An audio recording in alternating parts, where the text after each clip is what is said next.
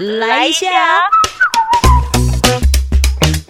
欢迎收听周团来一下，我是周九。我们今天周团来练功一下，练什么功？练他的创业的这一条历程呢？我觉得也是很精彩的故事。欢迎我们 Stable Nice 的主理人玉琪。Hello，我是玉琪。我特地来到了台南，然后到一个户外空间，这空间名称叫呃，幺八二艺术空间。我们到了这个户外的空间，然后有维持适当的这个距离，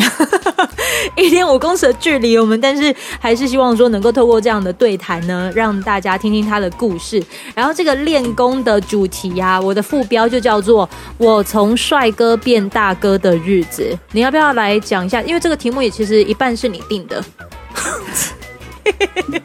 没有帅哥啦，好，来，帅哥是早餐店的老板娘叫的。你讲一下这个故事好了。没有，只是刚才跟舅舅聊说，哎、我两三年前去买早餐的时候，还是去买东西的时候，老板都会说，哎、帅哥你的东西好了。然后不知道为什么这两三年就变成大哥你的东西好了。瞬间也突然觉得你好像也也变了，可能是白头发也变得比较多了。对，年纪到了，白头发多了。好了，其实呃，Stable Nice 呢，如果你是台南人的话，一定都会知道这个基地。你来介绍一下这个基地好不好？呃，Stable Nice 它是一个在台南星光三月新天地旁边的一个老房子，那是我外婆家。里面有包含了原印台南，好，它是一个印刷设计工作室，然后还有艺廊，还有咖啡店，还有展演的一个复合空间。经手这么多的这一些的空间啊，还有包括你的这个老家，把它变成一个很不一样的样子。之前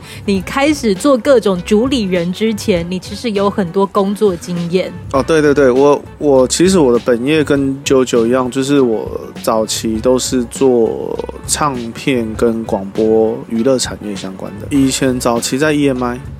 哇现在的金牌大风，对。然后我的同事有陶喆、萧亚轩、BAD、张美琪，哦，那时候刘若英也在 EMI，还有谁？Tension，以前有做过环宇广播，然后早期中广 Hit 哦，都是主持人的工作吗？呃，节目企划。节目企划，对，然后唱片企划，嗯，所以我跟玉琪之间能够有相遇的机会，然后到现在其实过了十年的时间，我们依然都还有在保持联系。其实一开始的契机就是因为他在电台工作，我们其实曾经是同业过。对我们办公室在他们的楼上，进入到 Stable Nice 的时候，你里面有提到，里面有进驻的一间公司名称叫做原印台南，是这其实是你创业的这个名字，对不对？哦。其实第一个创业是在二零一二一三年的时候，那时候我要离开，哎，一三年一三年我要离开 Hit FM 的时候，那时候在高雄嘛，然后第一个创业是在博二，这个舅舅应该也知道，就是我在博二那边有一间要交一间 In Our Time，对，对，那是第一个创业。对，那后来就是因为有了所谓的文创园区的标案跟经营的经验，那后来就回到我的故乡台南南赛图文创园区，然后就开了园印台南，然后专门在做以印刷为基底的文化创意设计的工作。你会觉得它是跟你原本做的这一些媒体产业工作是相关的吗？这个已经算是你在接手家里的工作了吧？因为我们家背景本身就是在做呃，嗯就是印刷工厂嘛，对，嗯那嗯因为印刷工厂它就是一个夕阳产业，那其实起心动念只是想说，我觉得我过了三十岁之后，我很喜欢台南这个城市，那我觉得台南有很多很美的地方。自己十几岁就离开台南念书，然后后来回来回到台南之后，发现自己的城市其实是一个很很美丽的城市，然后很自己有一种有个使命感，有个对，会我会很想要介绍这个城市给大家。嗯，对，那因为我们家的本业是印刷，所以我只能够透过设计，透过印刷的美感，创作出更多有趣的产品，可以让大家在带走这些产品的同时，也可以了解这个城市的一些故事，或者是很美好的事情。哦，对，我们到从二零一五年到二零一九年。其实我们都有在日本做展览，然后一六年开始有进驻到日本的北海道的函馆、函馆鸟屋跟大阪的 T 赛。对，有在这两个鸟屋书店。那当然有一些巡回的，就是算是快闪店，可能有在广岛啊，还是有一些其他的城市有在做一些快闪店。你有想过，就是你们家里的这个印刷业有机会把你带到这么多地方吗？我们家的印刷应该是说，台湾有很丰富的工艺的底蕴在。嗯，只是我们一直都很小看我们自己的工艺，因为我们的工艺常常都会被拿来做代工。对，那其实其实我觉得台湾人都是很很谦逊，对呀，觉得啊自己就是这样子而已啊，没有没有什么，没有很厉害。可是其实我们很厉害，我们有很多部分，我们有很多工艺的表现，其实不会输给。亚洲其他国家，我们是很很顶尖的。在没那么成熟之前，你其实很容易会被各种杂讯干扰，以至于你会觉得自己没有那么优秀。对，就是没有那么相信自己。可是玉琪他用了这，我觉得就是因为他可能。自己的个性啊，本身也耐得住啦，所以就是耐得住让一些事情等待时间去让它发酵。于是你可能就是在有了蓝赛图、有了原印台南之后，因为你还想要用你的方式再把台南的故事或精神又留下那些美感。于是我觉得你的这样子一个一个核心，让你身边也充满了这些跟你理念相似的人吧。对，我觉得我刚好遇上了一个波段的时期，就是刚好很多大概在三十岁左右的年轻人，嗯，外县市工作的纷纷的返乡，然后那时候刚好台南的整个氛围也是很适合跟鼓励年轻人创业。那同时政府也有一些老屋新力的的推广，嗯，所以在这样子的条件之下，很多。跟你年纪相仿的人都在一直在，他很不管是餐饮业、设计、民宿，还是各方面的产业的年轻人，他们都会都在那个时间都大量的回回来台南，嗯，然后为自己的城市在自己的产业上面去努力推广。那当然，因为自己回来台南创业的这可能七八年的时间，也认识了很多。年纪相仿，然后也很厉害的的品牌或前辈，愿意跟我们就是聊聊说，就是这一些的品牌啊、前辈啊，或者是跟你年纪相仿的朋友啊、伙伴，有包括哪些，好不好？像比如说，像你们的元印台南，还有呢？呃，元印台南算是比较跟这些产业比较不一样，像我们比较多认识的，可能是做餐饮相关的居多的，其中最知名也是品牌。呃，成熟度最高的就是大家可能知道，我们都叫他台南冰王全伟家全伟家冰淇淋的主理人，其实跟我们年纪也很相近。嗯，对。然后 ST One 咖啡、诺夫米糕、阿霞饭店的第四代，对，也是。那我们都是大概七年级的前段班，大概在三十岁出头的时候创业，然后一起从默默无闻到。可能在自己的领域都有一点点的小小的成绩，那其实我觉得大家共同努力的目标都是大目标，都是哎东西出去了，我们不能让台南丢脸。你们一定都会有所谓的难题产生嘛？是对啊，那个难题通常就是你们如果在聊这件事情，因为有些人他在聊这个难题的时候，其实就是直接直接要么就放弃，可是你们其实自己都知道说你们还想要继续。我我直接可以举这一次疫情的的遇到的难题，这应该是大家目前为止遇过最大的。那我觉得在台南这个城市有很棒的事情，是我举两个例子，一个是呃全伟家，嗯，其实全伟家的在疫情做出的这个专案，其实，在各大媒体都有曝光，他做了一个叫做 MRE，对，就是 Meal Ready to Eat 这个东西。他在疫情一开始的时候就赶快找了台南的几个知名的店家，他找了，呃，他用全伟家的冰淇淋，然后加上阿霞饭店的汤、诺夫米糕的米糕、ST One 咖啡的耳挂包，还有 Moon Rock 酒吧的的无酒精调饮，这几个东西做了一个宅配包，每个分量都是一两份或两三份，就是一个小家庭可以用的分量，然后从冰品、主食。到饮品都有，对，那他用这样的东西去推广出去，然后让大家知道说啊，这个就是集台南大城的一个很厉害的一个防疫包，对防疫包的概念，然后让大家愿意花钱去用实际的行动去消费，嗯，把这样的东西带回家。那其实我觉得很不简单的是，大家在遇到困难的时候，很大部分的人都会想到自己而已。嗯可是我觉得在这个城市有一个很棒的氛围，是我们想到的是怎么样让大家都好。嗯，对，全伟家这个防疫包是一个例子。那像最近泽泽募资的是帕利帕里，嗯，帕利帕里也是台南很有名的咖啡店，也是这个也很厉害，也是很好的朋友。他他叫做台南的咖啡店的解压缩，他集合台南二十间咖啡店的耳挂包，嗯然后上了募资网站，希望大家用实际的行动把台南这二十间很棒的咖啡店的产品都带回家享用。嗯那这个发起人是帕里帕里的的主理人，也是本市空间的主理人，还有还有 ST One 这样。所以我觉得，其实在这个城市感受到的是，我们在打的是团体战，我们不是想到自己而已。因为其实嗯你疫情当前，有时候都大家都觉得说啊，我光自己都自身难保，我还管你怎么样？对，可是当问题来的时候，我觉得在这个城市，大家一起工作的氛围是，我们怎么样？哎、我想到一个好点子，我拉着你一起嗯一起走。对，我觉得在这个城市有一个这样很棒的氛围。嗯，对，这个是这个是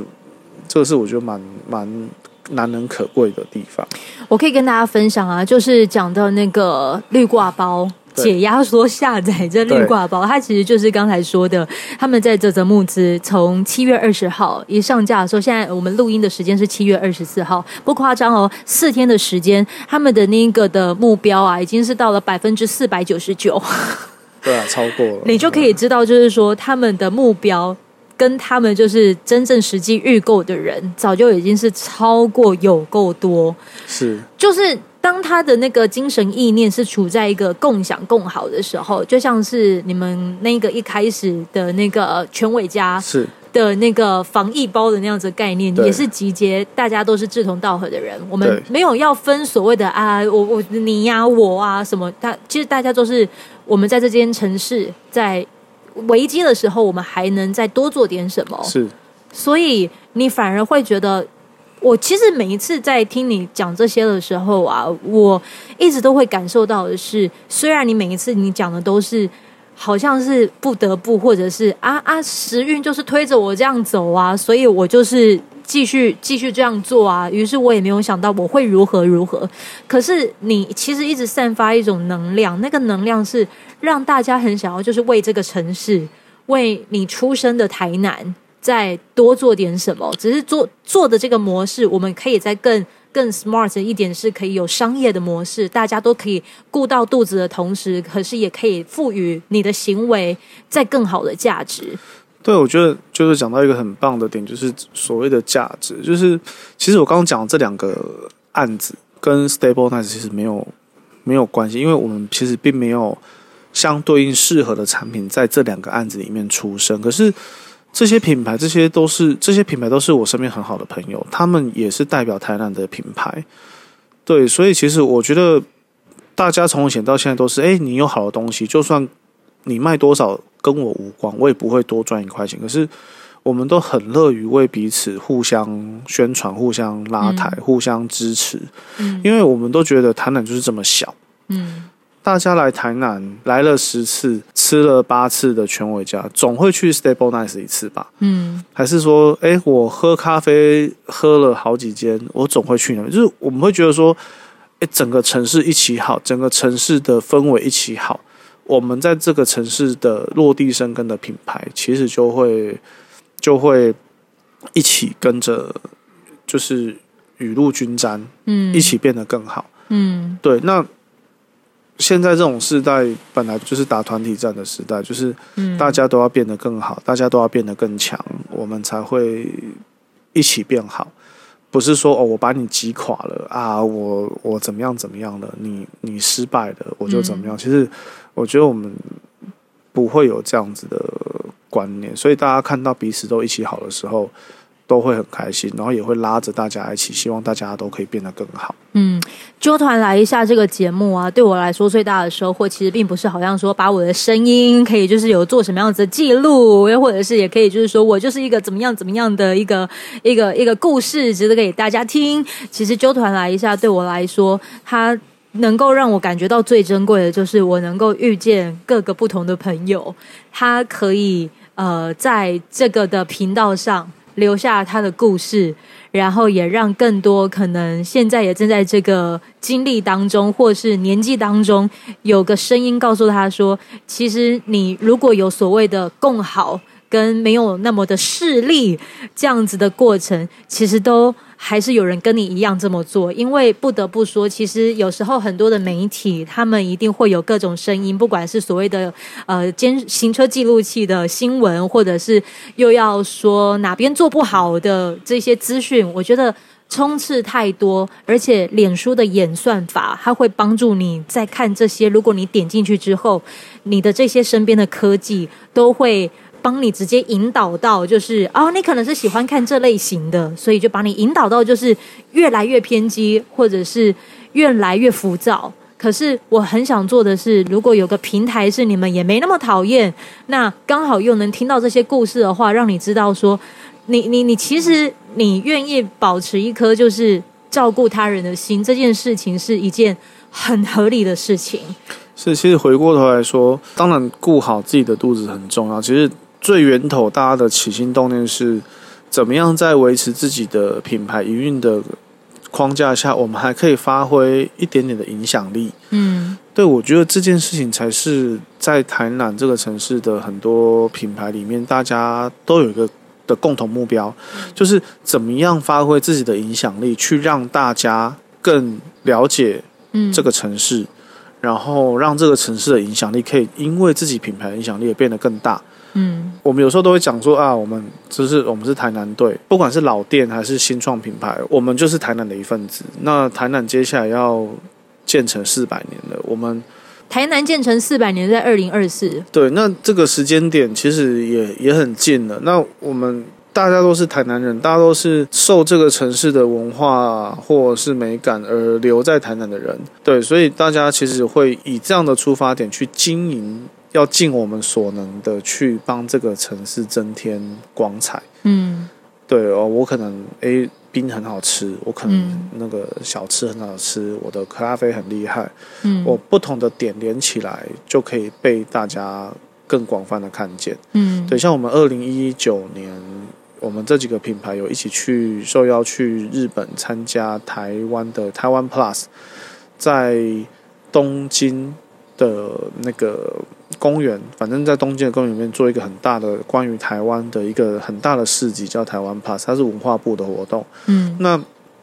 台南很有趣，那时候在二零一九年也也也被大家讨论，就是我们几个台南的品牌自己做制服，然后白 T 上面写两个国字“台南”这样子，对，然后还拍团体照，然后这个东西是被其他县市看到，就说哦，你们你们怎么那么有趣？然后那叫触逼这样子。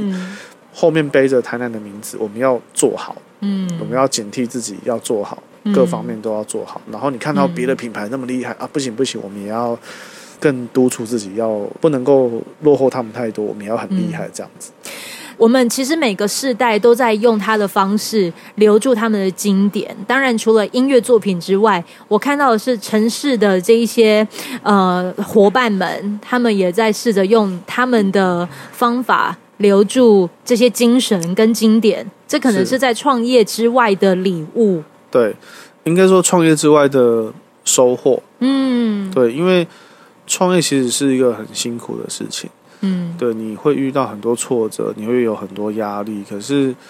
当你看到，不管你面对压力的时候，其实别人在创业，他们也遇到一样的压力。你会觉得说啊，不是只有我一个人。嗯。当你在好的时候，诶，别人跟你一起成长，你会更砥砺自己。诶，我不能就此自满，我要更更加的努力。嗯。那当你看到每个不同领域的品牌都有所成长，而被